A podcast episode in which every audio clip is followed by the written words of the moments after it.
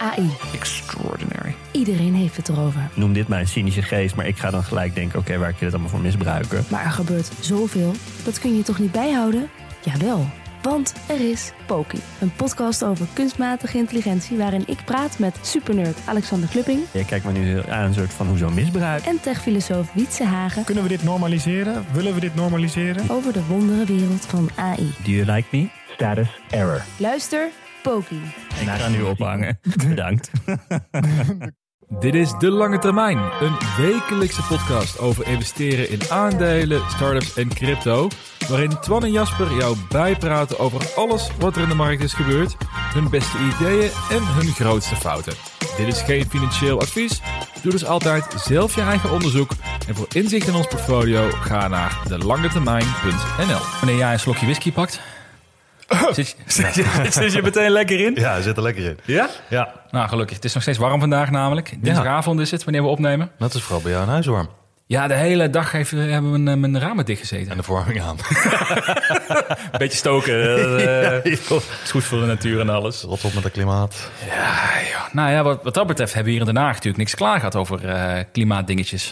Nee. De A12 zit nog onder water, geloof ik. En ik, wil- ik wil er niet weer over beginnen, maar eh, ik was onderweg van de Veluwe. Ja, nee, ja, serieus. Ja?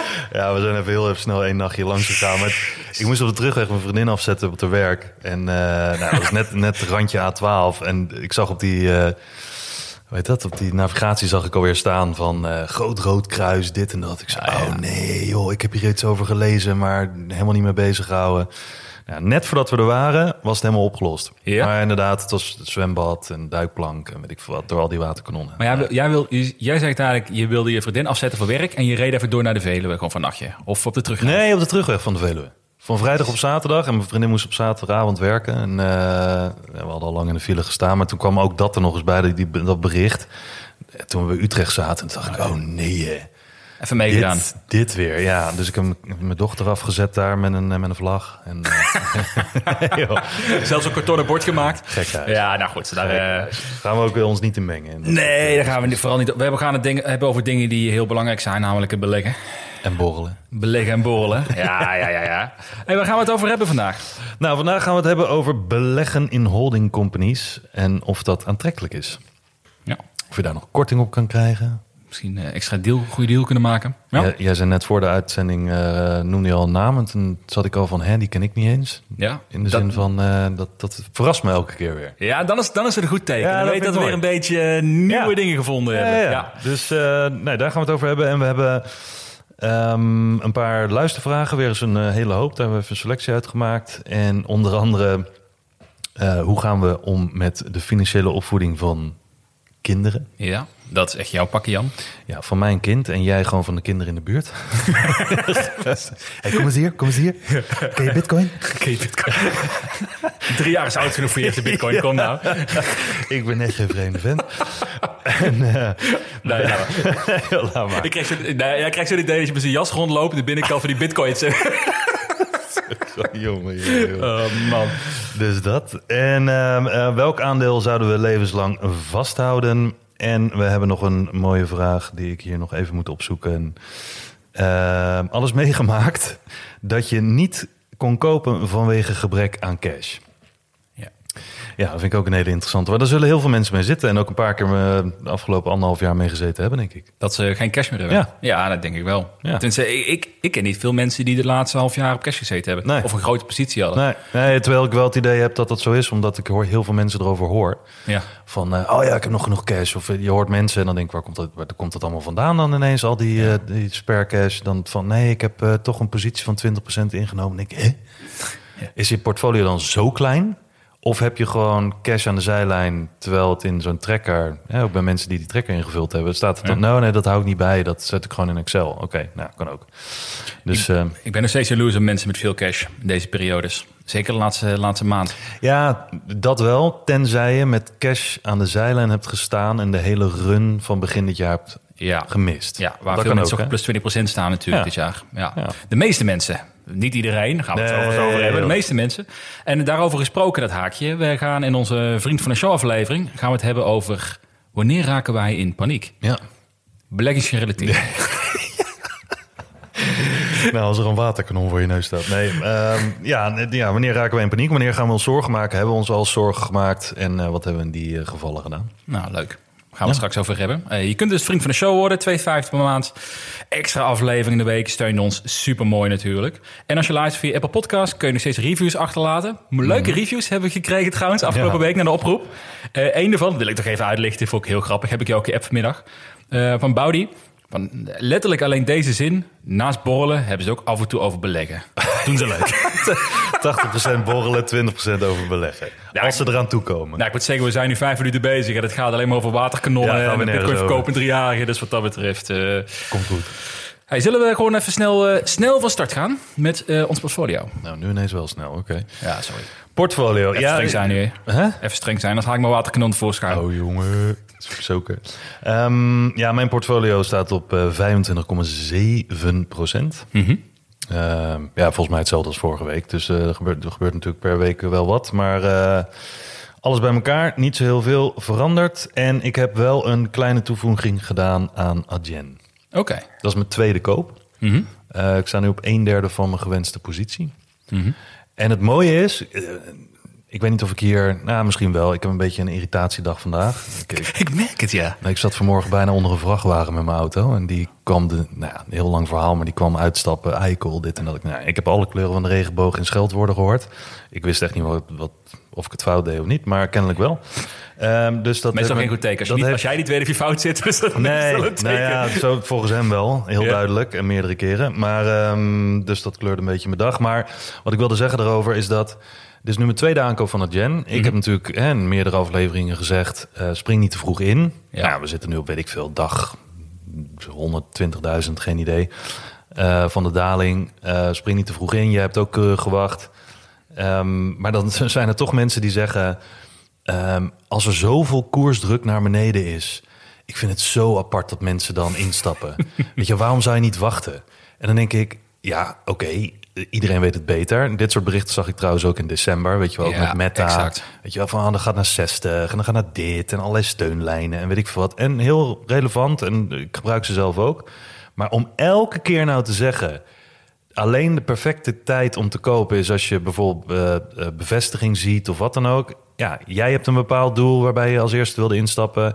Ik heb dat. Ik heb sowieso een strategie dat ik op het moment dat het nog daalt, maar niet steeds harder daalt, dat ik dan wekelijks of maandelijks inleg. Hè? Gewoon opbouwen, heel rustig een positie innemen. En dat vind ik heel wat anders dan dat je in één keer een positie inneemt, veel te snel, en dan heel lang onder water staat en dan marginaal nog een beetje gaat bijleggen, omdat je hoopt dat je gemiddelde aankoopkoers naar beneden gaat. Ja, Ja. Dat, dat, ja, dan sta je gewoon Nou ja, en- ja, graf fors- te graven. Ja, en dan fors over je totale limiet gaat... wat je eigenlijk zou willen besteden Ja, aan de positie. Precies Ja, dat. ja, en, ja. en dat vind ik heel wat anders. Maar ja, goed, hè, iedereen kleurt zijn eigen kleurtjes en, eh, en zegt er wat over wat hij zelf wil. Maar ja, joh, laat lekker iedereen doen wat hij zelf doet. Ik bedoel, eh, Ja, maar ik, ja, ik snap heel goed wat je bedoelt. Ik denk dat hier, ehm hebben we het vaak over gehad ook wel, dat hier context zo belangrijk is. Z- Zeker, eh. Ja. eh, iedereen heeft een ander doel, van een ander, eh, met name een andere tijdshorizon. ja, Want we hadden toevallig voor deze aflevering op Twitter ook over van ja, waar, precies wat jij zegt, waarom koop je als hij daalt? Maar ja, als ik Adyen kan kopen voor een waardering wat ik drie weken geleden bepaald heb als aantrekkelijk om te starten, ja. dan koop ik gewoon wanneer ik het aantrekkelijk vind. En ik, ik koop bij zodra het steeds aantrekkelijker wordt. Want ik, weet, ik heb al in mijn hoofd zitten wat ik weet wat ik het waard vind. ja, en plus, jij zit niet elke dag technische analyse te doen. Nee. Dus Nee. ik bedoel, ik vind het wat anders of iemand echt met zijn neus acht uur per dag op de grafieken zit en daar hè, betoogd goed in te zijn. Ja. ja, dan kan je natuurlijk zeggen van hè, lower lows, lower highs, bla bla bla. Heeft zijn steun nog niet gehad. Zit een eh, de, de demand zone zit er in, eh, weet ik veel, op, op, eh, maart van weet ik veel welk jaar. Eh, daar zou het wel eens kunnen bouncen. Dan Hmm. zou ik daar een positie in innemen. Maar als je dat niet tijd hebt, dan heb je andere manieren om je positie in te nemen. Ja. Dan denk ik ook van, nou ja, prima. Maar dat is ook een ander spel. Ik bedoel, Ja. dat is ook helemaal niet erg. Maar dat is natuurlijk meer vanuit trading. Is dat je kijkt wanneer je kan Ja. verkopen en, en het kopen op Ja. de verschillende steun of, of, eh, of eh, plafonds, of hoe je het ook het noemt. Dus dat- daar is ook helemaal niks mis mee. Maar ik denk dat het te maken heeft met je horizon. Wat, wat is je stijl? Weet je, dat, is, dat, is, dat is context die je vaak mist als je hierover met mensen Ja, discussieert. en ik denk dat het sommige ja. mensen die daar ook in de context missen door dat soort berichten te lezen. Weet je wel, Mm, van dat soort mhm. berichten van waarom stapt iedereen dan in? Ik denk dat mensen daardoor ook onzeker worden gemaakt. Ja, Weet je omdat als dat de berichten zijn die je leest en je ziet grafieken van mensen die er heel goed in zijn en je blijft maar wachten, je blijft maar wachten, je blijft maar wachten en dan gebeurt er iets Waardoor je dus niet op dat moment, hè, dat, dat die traders bijvoorbeeld binnen een halve dag kunnen besluiten: oké, nu is die omgedraaid en alles draait de goede kant op en ik stap in. Ja. En het schiet ineens omhoog en jij logt de volgende dag in en je denkt: oh, nou relaxed, iedereen heeft een positie ingenomen en ik niet. Ja. Weet, je- weet je wat volgens mij de uitdaging is met dit soort dingen? Is, het werkt natuurlijk twee kanten op. Volgens mij hebben mensen hebben altijd iets waar ze het, een, een, zeg maar, een aandeel waar ze het dan mee vergelijken met. eh, Met dat aandeel is het gebeurd wat ik Ja. had. Het gaat nu ook gebeuren. Ja. Een goed voorbeeld wat ik nu veel hoor is bijvoorbeeld eh, een vergelijking met eh, Just Eat. Ja, maar Oh, Just, ja. Just Eat is ook al jaren dalen. En de- daar zie je ook een kleine bounce en dan gaat het naar beneden. Ja. Dan denk ik met ja, Adyen, dat kan nog veel lager. Want kijk eens even hoe ver Just Eat gedaald is. Ja. Dat is wanneer het beneden gaat. Andersom hebben we natuurlijk ook meegemaakt dat een aandeel maar blijft stijgen en stijgen. En dat ze zeggen van oké, maar dit, dit is net als Tesla. Dit gaat maal 10, dit gaat maal 20. En het zijn, ze zijn overgewaardeerd, maar het Mm. Kan nog veel hoger. En dan poep, Ja. op de bubbel en dan gaat hij gaat hij weg. Dus we gaan het altijd vergelijken met extreme situaties. Ja, precies. En, het is ook een misschien- soort houvast, hè? Als je het dan houvast. denkt te kunnen vergelijken met dingen. Ja, laten we eerlijk zijn. Niemand weet natuurlijk wat, Nee, wat we doen. Dat, iedereen eh, doet maar wat. Nee, maar het is, ik denk dat het wel een goede is om daar af en toe even los te laten, al die, al die dingen. Ja. Nee, ja, ik had zelf heb ik zaken op min 18. Of min 18,5 als ik heel eerlijk ben. Moet maar er ook zijn, hè? Heel eerlijk. Moet heel eerlijk zijn. Ja, Ja. ja, ja, ja, ja, zeker. Nee, ik heb deze, ja, ik heb dus wel deze week positie in Adyen geopend. Mhm. 7,30 ongeveer. Dus daar was, eh, was ik best wel blij mee. Voor jou doen heb je echt lang gewacht, hè? Ja, hè? Ja, Ja. dat klopt. Ja, ik, daar kreeg ook heel veel opmerkingen over. Zowel positief als negatief trouwens. Ja, nee, ja, dat, nee maar, maar Ik, ik vond dit wel een, eh, wel een mooie. Nee, ik had natuurlijk... Dus, Oké, we hadden het de vorige keer gehad het over... ehm, in onze voor mij vriend van de show over het delen van de portfolio's. Ja. Nou, zonder daar helemaal op in te gaan, maar even conclusies was... als je portfolio deelt, dan ben je ook accountable naar de buitenwereld. Ja. Hè, zo voel je jezelf. Ja. Ik heb natuurlijk die video gemaakt namens de lange termijn. Ja. En ik had gezegd, koopmoment is 7,40. Daarboven ga ik niet zitten. Ja. En ik heb zoveel reacties gekregen toen die op 7,50, 7,60 stond... van ja, maar het is toch maar 3% En dus, dat is helemaal waar. Ja. Maar ik dacht, ik kan het nu niet maken om, om boven de 47 te kopen. Want ik heb in de YouTube-video heb ik staan... waar ik dat heel specifiek als, als, als, als minimum aanhoud. Nou ja, dan zie je toch dat het werkt. Dus je moet meer YouTube-video's gaan maken. Meer YouTube-video's. Nee, maar ik ben er wel comfortabel mee. Ik vind het wel lekker. Dus ik ben nu stapjes, stapsgewijs aan het bijkopen. Ook maar 1 zesde van positie. Of 1 achtste. Nee, 1 zesde denk ik. Eh, ik heb ook Enphase gekocht trouwens. Dat is leuk, want die hadden we vorige week besproken... als een van de eh, verrassende aandelen. Ja, Heb ik pas de twee dagen daarna gekocht. Dus iedereen heeft de kans gehad om mij een duurdere prijs op te leggen. ja. En die is ook twee weken geleden het lange termijn portfolio ingegaan. Ja, inderdaad. Ook verkozen. Ja, nee, dus wat dat betreft wel een paar leuke ontwikkelingen in ons portfolio, hè, denk ik. En, eh, de lange termijn portfolio dan? Lange termijn portfolio staat op 20% in de plus. Oh, kijk. En eh, top 3, Nvidia, Tesla en Adobe. En de bodem 4, maar ja, daar kan je niet zoveel over zeggen Ja. met, met die ik nu noem. En Enphase. Die Nooit staat in de bodem 4. nou ja, goed, dat is natuurlijk omdat we, eh, die zitten nog maar net in. Ja. En ASML vond ik toch wel een verrassende. Oh, want ja. die volg ik niet echt. Eh, maar die staat nu ook ineens in de bodem 4. Fiverr staat er al eeuwen in. En eh, mijn favoriete blok staat er ook al eeuwen in. ASML zit ook al een hele tijd in dit portfolio, of niet? Is het redelijk nieuw? Ja, nee, maar het, ja, nee, het zit er de hele tijd in. Ja. ASML, maar Enphase niet. Nee, maar ASML... is- Ja, oké, maar eh, daarom kan Enphase kan snel de laatste vier terechtkomen. Maar Ja. ASML heeft natuurlijk het hele jaar gehad om een beetje te stijgen. Precies, dus de- En nu, daarom eh, vond ik het verrassend. Ik hou dat aandeel zelf niet in de gaten. Dus daarom vond ik het verrassend dat hij in één keer in de bodem 4 eh, terecht kwam. Want ja, als ik het niet gezien had, zou ik denken... Die, en je zou het aan me vragen, dan zou ik zeggen... nou, die zit in ieder geval het bovenste rijtje. Ja, de, die, pers- ja exact. Maar ja. dat, ja, die, zijn natuurlijk, die is natuurlijk hard gegaan op een gegeven moment. Dus ja, dan keert hij weer terug naar, naar, de, naar de lijn. Naar Ja. dat lijntje. Dat ene lijntje wat iedereen tekent. Het ene lijntje, Ja. waar we zeker weten dat steun komt. Ja, die. We gaan het hebben over ehm koopjes jagen. Koopjes, ja. Koopjes jagen. Klinkt goed. Ja, klinkt goed. Klinkt goed, hè? Maar er zit een nuance, een nuance aan. Koopjes jagen. Nee, we willen het hebben over holding companies. Het Hmm. is iets waar we nog niet eerder over gehad hebben. kwam heel toevallig op mijn radar vorige week om daar eens naar te kijken. En eh, voor degenen die misschien wat minder daarmee bekend zijn... holding company is eigenlijk niet meer of minder dan een bedrijf... die dus investeert in andere bedrijven. Dan wel volledig, dan wel eh, deels. Het kunnen private bedrijven zijn, het kunnen publieke bedrijven zijn. Ik denk het beste voorbeeld daarvan is Berkshire Hathaway. Oh ja. ja. Dat is ook gewoon een holding company. Ja. Eh, nou, die hebben ook aandelen van Apple, eh, Coca-Cola, noem maar op. En een paar die zij volledig eh, bezitten. Maar eigenlijk natuurlijk het gewoon het principe erachter is... is dat je één bedrijf koopt die een allocatie heeft... naar allerlei verschillende bedrijven waar je op meelift. ja. Dat is een beetje het idee erachter. Ehm, maar het interessante, en dat heeft mij getriggerd voor deze week ook...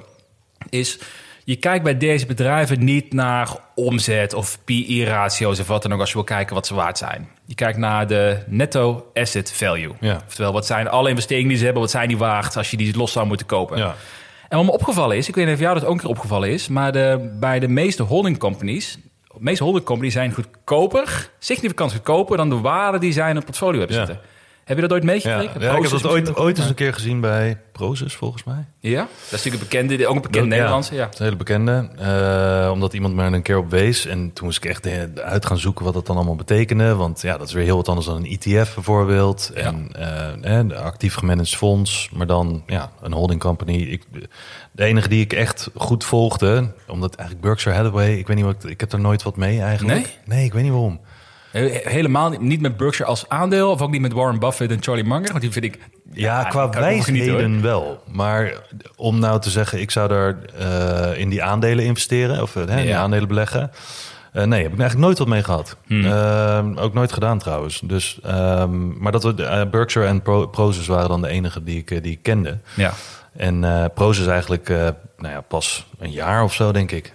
Ik, ik weet Oh, dat ja. ik ooit nog een keer op getraind heb, volgens mij een jaar geleden. Maar ehm, nee, verder ken ik het niet. Nou, ik, daar heb ik een paar leuke voor Ja. je als het goed is, voor deze aflevering. Ik denk wel misschien wat, wat mij dus opviel, ben, ik ben een klein beetje in de geschiedenis gedoken ook van de holding companies. Wat zit daar nou achter, om een beetje historisch perspectief te krijgen. Maar het grappige is, ehm, nu wordt het getrade voor best wel een korting erop. Maar in de jaren 60 werd dat dus gezien als een enorm voordeel. Dat je in een holding kon investeren die dus allemaal assets had. Ja. En daar betaalde je echt een dikke premium voor, zelfs in de jaren 60. Oh, ja, met, die- met het idee van, oké, je hebt één bedrijf... en die heeft ownership in bijvoorbeeld tien bedrijven... die ergens wel iets met elkaar te maken hebben. En die synergie zorgt ervoor dat ze allemaal veel beter kunnen presteren. Dus het is waardevoller. Ah, Oké. Dus- Was het dan ook zo dat in die periode misschien dan ook de toegang tot, tot hè, veel investeringen gewoon niet toereikend was? Net zoals nu. Je kan natuurlijk nu zelf ook via allerlei wegen in private bedrijven en dat soort dingen investeren. Ja, zou, zou goed kunnen. Dat, misschien dat dat ook wel mee te maken heeft. Ja. Maar het was vooral, wat ik las, vooral een perceptiedingetje van... eh, je, hebt, eh, je hebt te maken met alle betere inkoopafspraken. Of je kunt van elkaars marketing genieten van Oh, eh, Ja. betere, re- lagere rentes. Omdat je, nou, allemaal Ja, dat soort dingen die je kan verzinnen. Dus het werd gezien als een pre. Dan had je gewoon 30, 40 procent betaalde je bovenop de net eh, assetwaarde. Eh, sinds de jaren 70 en 80 is het dus volledig afgenomen. Hmm. Er schijnen een aantal bedrijven zijn behoorlijk in de fik gevlogen schijnbaar.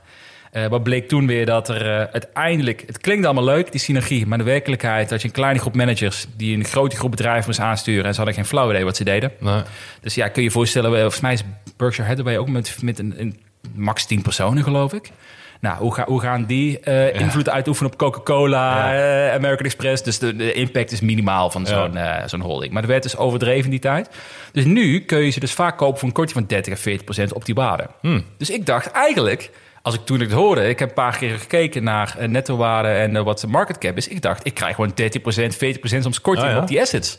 Serieus? Ja, dat, dat denk je toch? Nou ja, ja. Ja, dat zou je denken. Nee, als je bijvoorbeeld ziet dat eh, bij wijze van spreken Berkshire, ik zeg even wat, eh, bijvoorbeeld 1 miljard waard is, 1 miljard, eh 1 biljoen waard is, en de assets hebben een waarde van eh, 2 biljoen, dan denk jij, goede deal, Ja. 5% korting. Ja, zou ik denken. Maar de vraag is of dat klopt.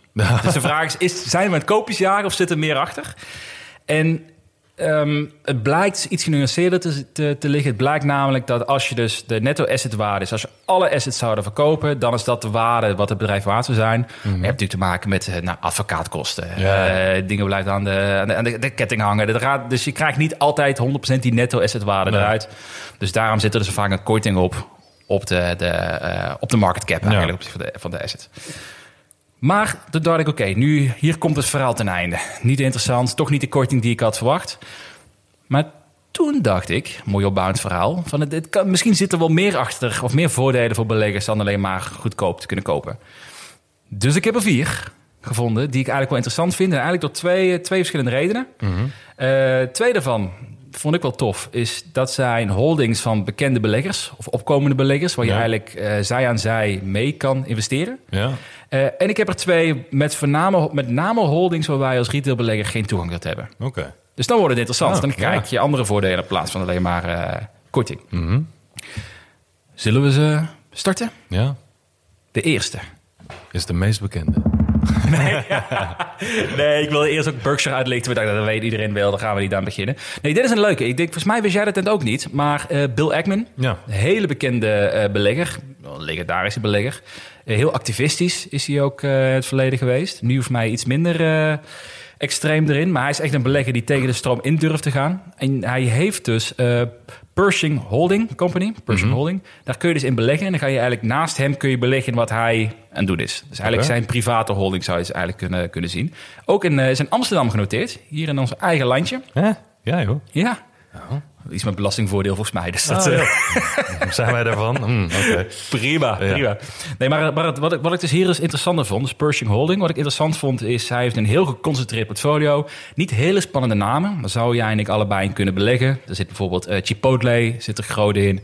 Eh, restaurant brands, Lowe's Company. dus Met, met allemaal die huishoudartikelen of die apparatuur en dat soort zaken om je huis te klooien. Ehm, het leuke hiervan vind ik, het gaat niet per se om de, om de, de, de, holdings wat hij heeft, maar wat hij zelf vertegenwoordigt. Dus dat jij, als jij gelooft in de, de, de kennis en de kunde en het netwerk van Bill Ackman, kun je naast hem dus beleggen. En ik denk dat toch wel een hele leuke kan zijn. En je ziet ook, hij is best wel actief ook. Dus nu zit hij bijvoorbeeld heel defensief. Zit nu op, heel, op eh, meer consumentengoederen Ja. van slechte tijden. Mensen blijven al fastfood kopen en dat soort, eh, dat soort zaken. Dus je beweegt eigenlijk met hem mee. Via een Nederlandse holding of een, holding aan de Nederlandse beurs. Kan best interessant zijn. De, ehm, ik heb gekeken, wat is nou de, de waarde van het portfolio? Waar kun je het verkopen? Voor de koopjesjagers onder ons, hè, als je het toch fijn vindt.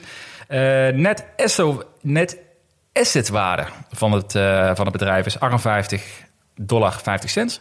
En de koers staat nu op 38 dollar. Dus je hebt een korting van 35% op zijn assets. Is het dan ook zo dat... Want ik weet dat dit toevallig... Dit is dan geen holding company, maar je hebt bijvoorbeeld... In, met Bitcoin heb je de Grayscale eh, Bitcoin Trust, Ja. GBTC. Ja. En die trade, nou ja, die trade, trade in het begin, omdat heel veel mensen konden geen, hè, heel veel grote partijen konden geen toegang krijgen. En ook niet in je pensioenpot in Amerika kon je geen toegang krijgen tot het kopen van Bitcoin. Ja. Dus eh, je kon wel die trust kopen, dus gewoon een aandeel. Ehm, maar die treden eerst met een enorme premium. Dus je betaalde eigenlijk voor die GBTC, dus voor, dat, voor die trust, waar je eigenlijk gewoon in Bitcoin wilde beleggen, maar je hebt dan zelf geen Bitcoin. eh, betaalde je meer dan dat je zou eh, betalen als je alleen Bitcoin zou kopen. Volgens mij zat er zo van op zijn meest, nou ja, dat zeg ik uit mijn hoofd, 30% premium op. 13 Oké. Nu nu is het omgekeerd. Eh, en zat een hele tijd zat hij eh, op een korting van 30%. En iedereen die zocht die arbitrage, zeg maar.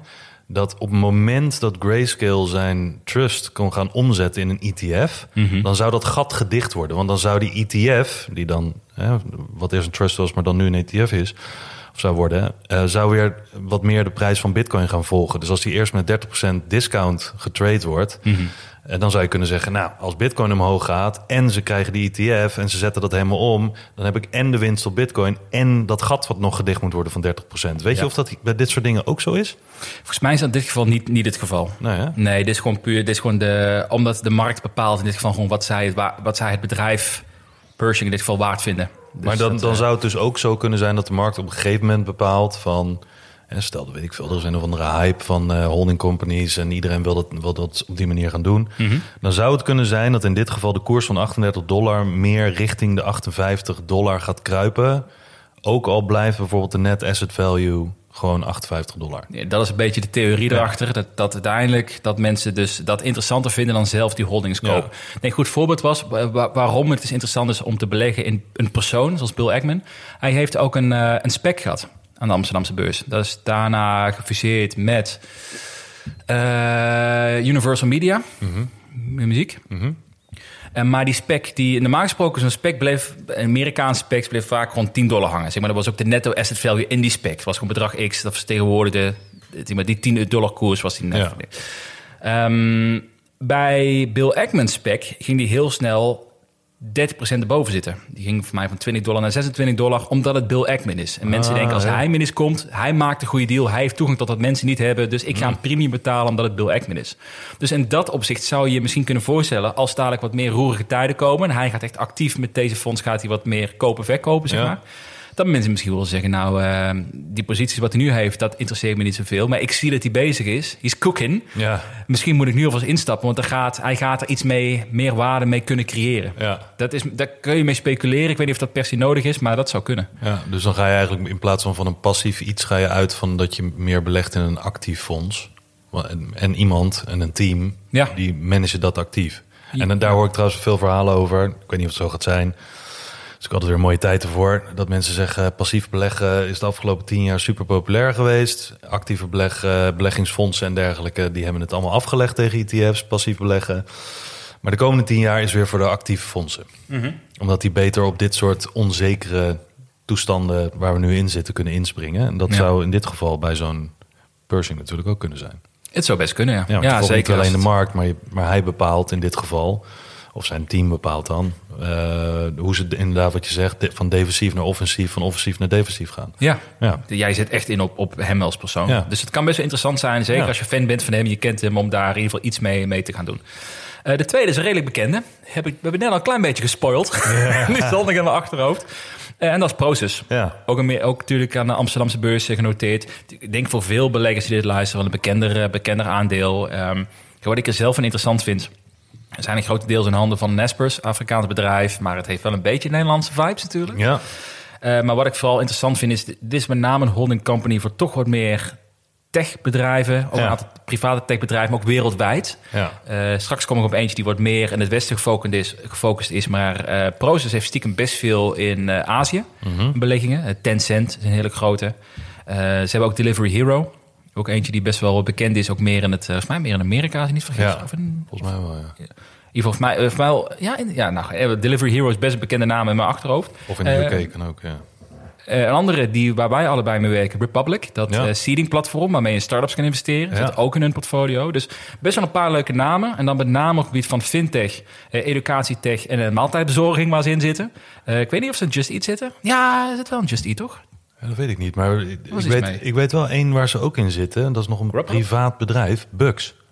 Oh. Bux is natuurlijk de Nederlandse beleggingsapp die nu in, eh, in Europa aan het uitbreiden is. Als ik het goed heb, Mhm. of ik heb echt een verkeerde link gemaakt. Ehm, maar daar kon je ook als, als start-up investor kon je dan investeren in Bux. Maar eh, een van de grote investeerders is volgens mij eh, ook Prozus. Ah, oké. Dus die hebben daar heel wat, wat geld in gestopt in, in Bux. Nou, ze hebben best een breed portfolio. Ja. Maar, wel, maar wel gewoon interessante bedrijven. Heel veel private bedrijven. Dus dit is vooral, vond ik heel interessant, nog steeds. Als je eh, niet te veel afhankelijk wil zijn van publieke bedrijven. Ook Ja. een beetje allocatie daarnaast wil. Vond ik best interessant, Ja. moet ik zeggen.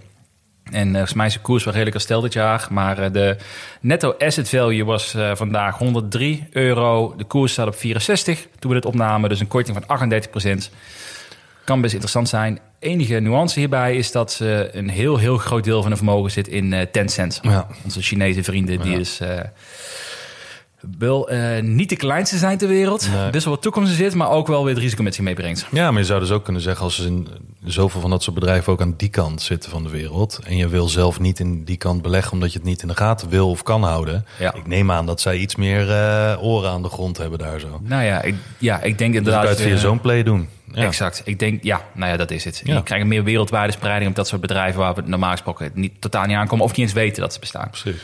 Dus die kan interessant zijn. Ehm, de derde hebben we een keer eerder over gehad, maar wel nog steeds. Ik vind die zelf heel tof. Jij Ja. kwam er mee toen ook. Ja. Eh, Scottish Mortgage Fund. Mhm. SMT is genoteerd in Londen. Ja, hebben wij een aflevering over gemaakt. Het was aflevering 21 van onze podcast. Daar heb ik het uitgebreid over deze, over de Scottish Mortgage Fund. Ja, volgens mij sprak hij ons allebei wel aan, omdat ze zo duidelijk zitten op tech en innovatie. Ja. Relatief klein portfolio, volgens mij is van 38 holdings, als ik me niet vergis. Eh, het is eigenlijk een soort tech-ETF met een combinatie van private bedrijven en publieke bedrijven. Ja. Ehm, ja, super interessant. ASML zit er groot in, Moderna, Tesla, maar van, van de private bedrijven SpaceX. Hè? Wie, Ja. wie is er niet groot mee geworden? Heel cool. Eh, Stripe vind ik ook super interessant bedrijf. Ja. Wel een eh, behoorlijke klap naar beneden gemaakt met verwatering. Dus Ja. dat, eh, of een, de waardering bedoel ik. ByteDance, ook van de TikToks. Ja. Zit er ook in. Ja. Ja, ik vind hem heel interessant. Ik vind het e- enige verschrikkelijk aan dit fonds, vind ik de naam. Scottish Ja, Mortgage Investment Trust. Het is bedoel, alsof je voor een 90-plusser dit aan het eh, kopen bent. Ja, alsof ze alleen crematoria eh, beleggen of zo, weet ik veel. Dat, dat- nou, Misschien als ze naam aanpassen naar Ark Invest of zo. Dat dan, eh, wat meer zou vliegen. Is die al bezet? Nee, maar ik, ik denk wel heel interessant. Maar ook redelijk... Ja, dat, oké, dit vind ik wel een mooie.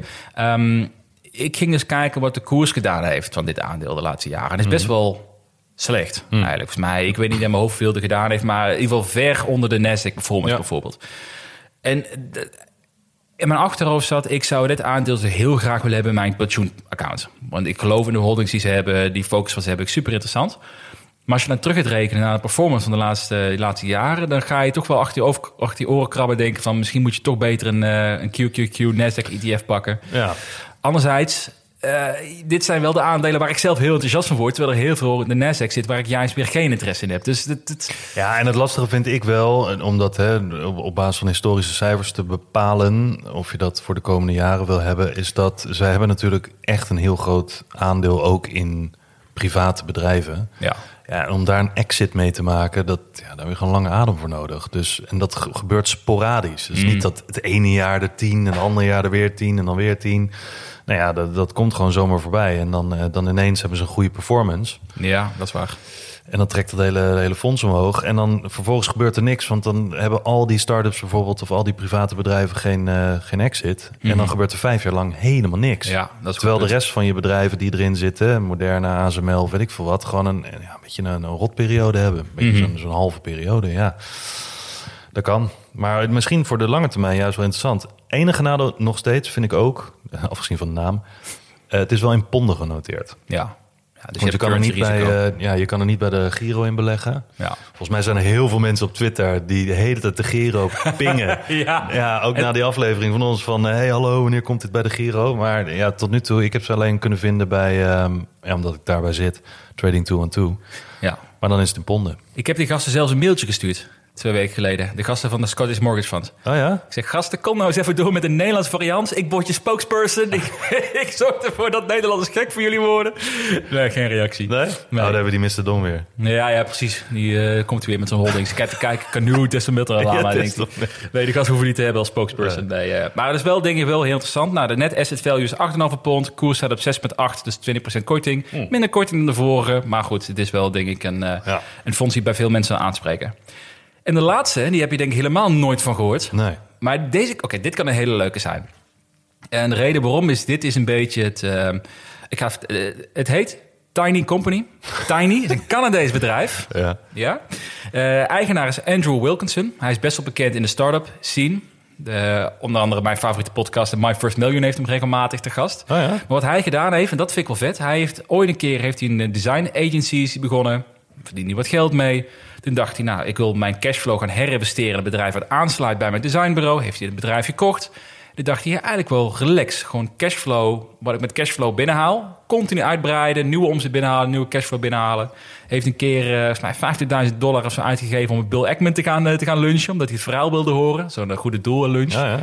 Hij is helemaal in de stijl van, eh, van Berkshire, van, van Warren Buffett. Van eh, assets vergaren en vergaren, vergaren en Oh, langzaam een imperium bouwen. Het mooie is, zijn resultaat heeft 42 miljoen heeft hij geïnvesteerd aan overnames. En daarna is het bedrijf heeft een waarde gekregen van 700 miljoen Zo. sinds 2016. Dus Zo. dat, ehm, dat geeft wel aan dat hij de juiste, juiste weg is. Het gaat natuurlijk niet betekenen dat dit, dit de nieuwe Berkshire wordt, maar hij heeft wel exact diezelfde strategie, stijl houdt hij aan, maar dan met private bedrijven. Ja.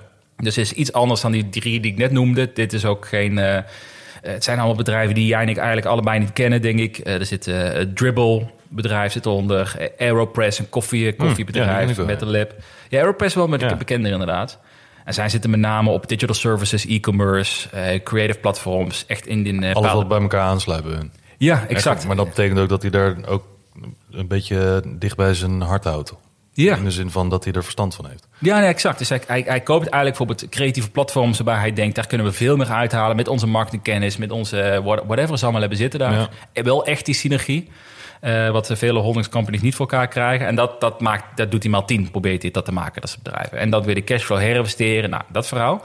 Eh, best interessant, omdat ik denk van... Ik heb een paar van zijn podcasts ook beluisterd. Echt een slimme gast, vind ik. Iemand die, die, als je naar zijn verhaal hoort... Hoe, wat die, hoe die de strategie ziet, gewoon blijven opbouwen... voor, voor tientallen jaren nooit willen verkopen... en een hele duidelijke visie wat hij heeft... Nou goed, het zal geen, het zal geen bedrijf worden wat één eh biljartwaarde is over eh, 30, 40 jaar. Maar het kan wel een leuke zijn als je denkt van ik wil een klein gokje wagen, noem maar even zo dan. Om vroeg bij een nieuwe Berkshire-achtig bedrijf te zijn. Ja. Kan dit wel een hele interessante zijn om daar eens een keertje naar te kijken. Eh, waardering, dus dit moet je wel weer anders redeneren, omdat het allemaal geen publieke bedrijven zijn. Dus je hebt niet echt een netto asset value, want ja, het is wat de gekte voor geeft. Ze, ze ownen ook alles. Ja. Maar de waardering staat nu op 633 miljoen. Uh, Canadese dollars trouwens, ook nog een keer uh, kijken. Ze verwachten dit jaar iets van 200, 220 miljoen omzet te draaien. Dus het is geen, het betaalt drie keer de sales. Geen goedkoop bedrijf. Veel honderdbedrijven zijn wel een stuk goedkoper dan dit. Mhm. Maar dit is ook weer net zoals met Pershing Square. Je investeert echt in de persoon daarachter. Ja. Dus in dit geval is in, in Andrew Wilkinson. Ja. Ehm, ik zal ook even, misschien is dat wel leuk, ik zal even een podcastaflevering linken in de, deze beschrijving waar je kan luisteren hoe hij dat beschrijft. Ja, zijn, leuk. zijn, eh, zijn tiny company. ja.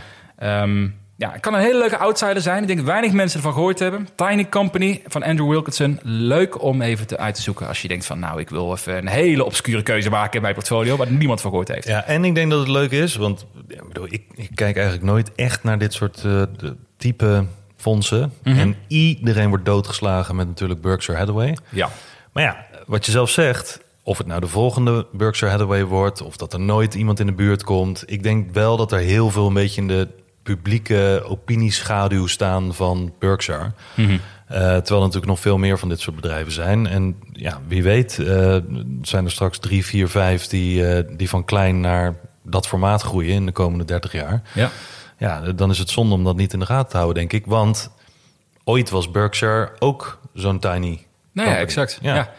En eh, een bedrijf die groeit van eh, 500 miljoen naar eh 5 miljard... die is nog, nog steeds een maal 10. Ja, Dus wat dat betreft eh dan kan zo'n klein bedrijf natuurlijk ook groeien. En ten nu toe heeft hij dus wel de story mee. Als je kijkt van 42 miljoen naar 700 miljoen Ja. in eh Ja. 6, 7 jaar tijd. kan niemand van zeggen dat het niet indrukwekkend is. Nee. Nee, nee, staat ook op de Giro en ook bij Trading 2 and 2. Dus ook beschikbaar Oh, voor ons. Ja, ja, dus bij mij staat hij wel het lijstje van... Maar dat is wel mooi, dat, dat, dat tiny company staat dan wel bij de Giro. Ja.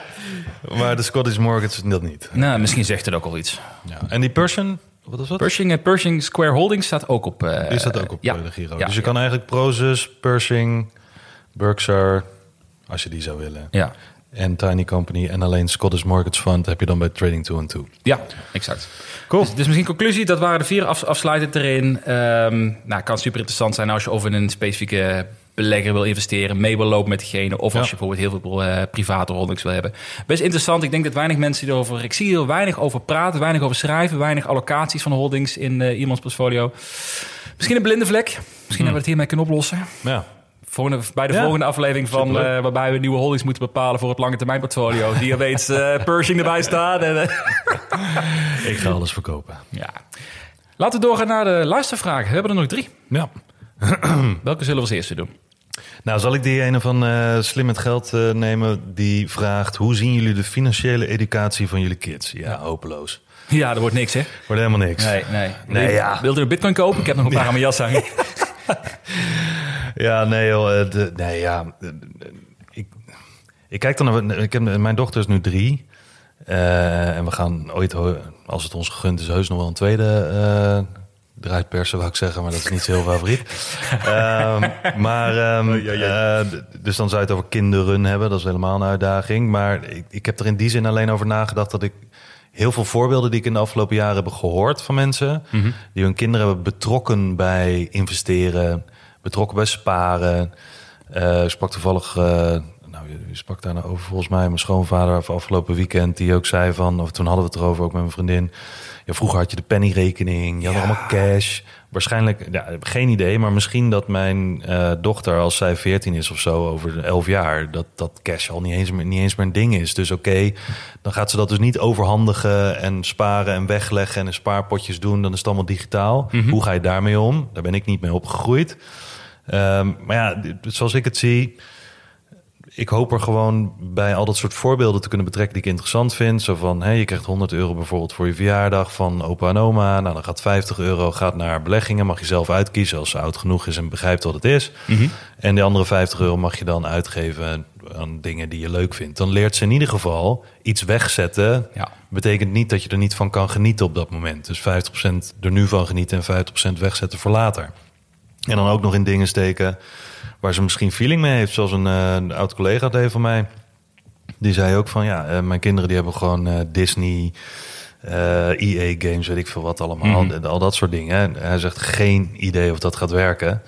Want ze doen maar wat. Maar hij zegt als ze alleen al hebben geleerd wat bedrijven zijn en dat die de spellen maken die zij kopen en ook gebruiken en waar ze met hun vriendjes op zitten, dan is het toch cool om te kunnen zeggen van nou, daar ben ik aandeelhouder in, een Ja. stukje eigenaar of hè, hoe je het ook wil zien.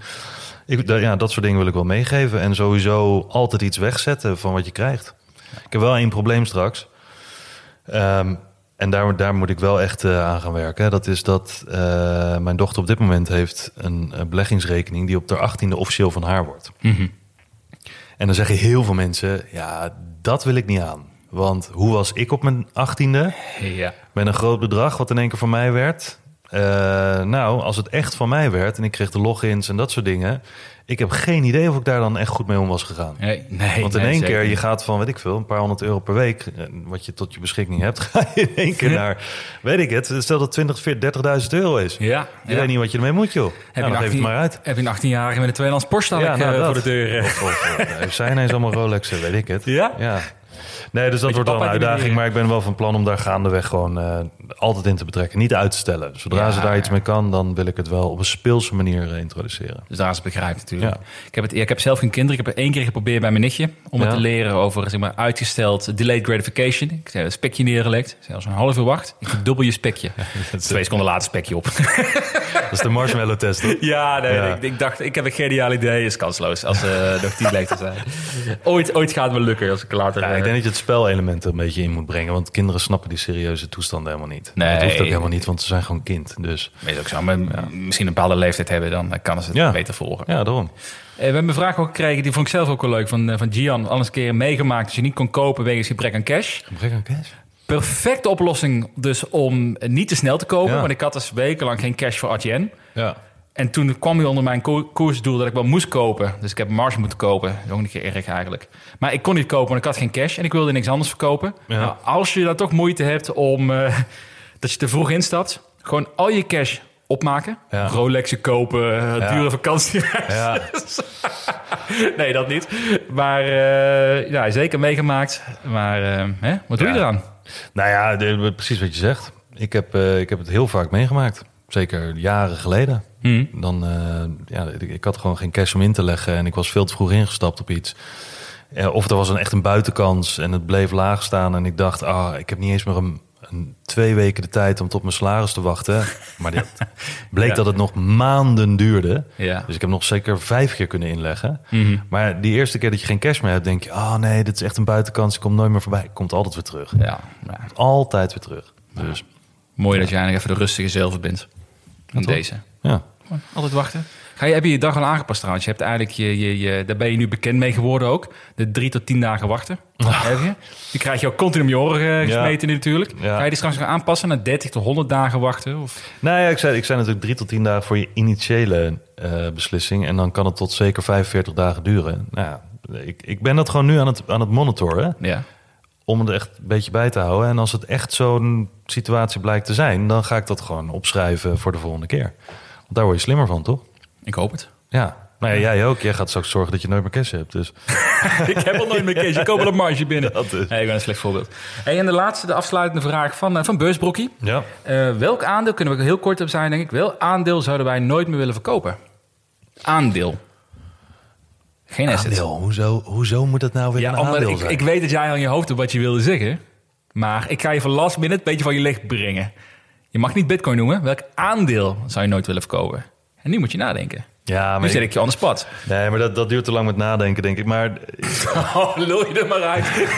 nee, als ik Daar het, hebben we de tijd niet Als voor. het, als het in de, aan de aandelenbeurs moet zijn... en ik zou technisch gezien de vraag heel letterlijk nemen... van als ik het nooit zou willen verkopen... Kom hier met grayscale aan. nee, dan zou ik een, dan zou ik een, ehm, een dividendaandeel zou dat zijn. Ik zou niet weten welke, ik zit er niet in.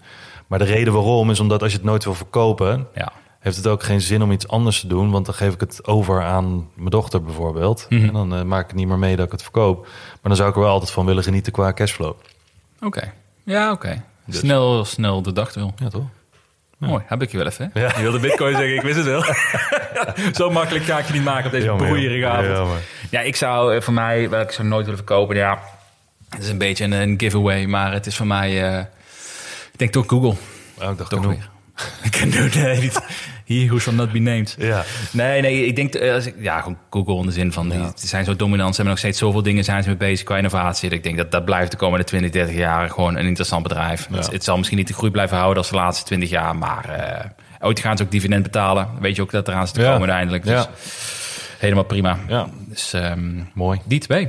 Alright, wij gaan in deze, in deze broeierige ruimte gaan wij door met de Vriend van de Show aflevering. We gaan ons eh, het hebben over paniek. Leuk. Paniek! Wist je trouwens, afsluitend, wist je dat mensen tien keer eerder een artikel lezen als daar negatieve woorden in staan dan positieve woorden? Ja, dat wist ik. Ja, hè? daarom Ja. koos je voor deze titel. Daarom heb ik er zo'n hekel aan. Oh, leuk. En jij komt aan. ik wil een positieve vraag maken voor deze week. Jij zegt, Waar zou ik je heb je een milde idee. zorgen over gaan maken? Nee, waar heb je gewoon paniek? Paniek moeten we hebben. Nou, lekker. We gaan het hebben over paniek. Nou, wij gaan het hebben over paniek. Eh, dank je allemaal weer voor het luisteren. En eh, tot de volgende week.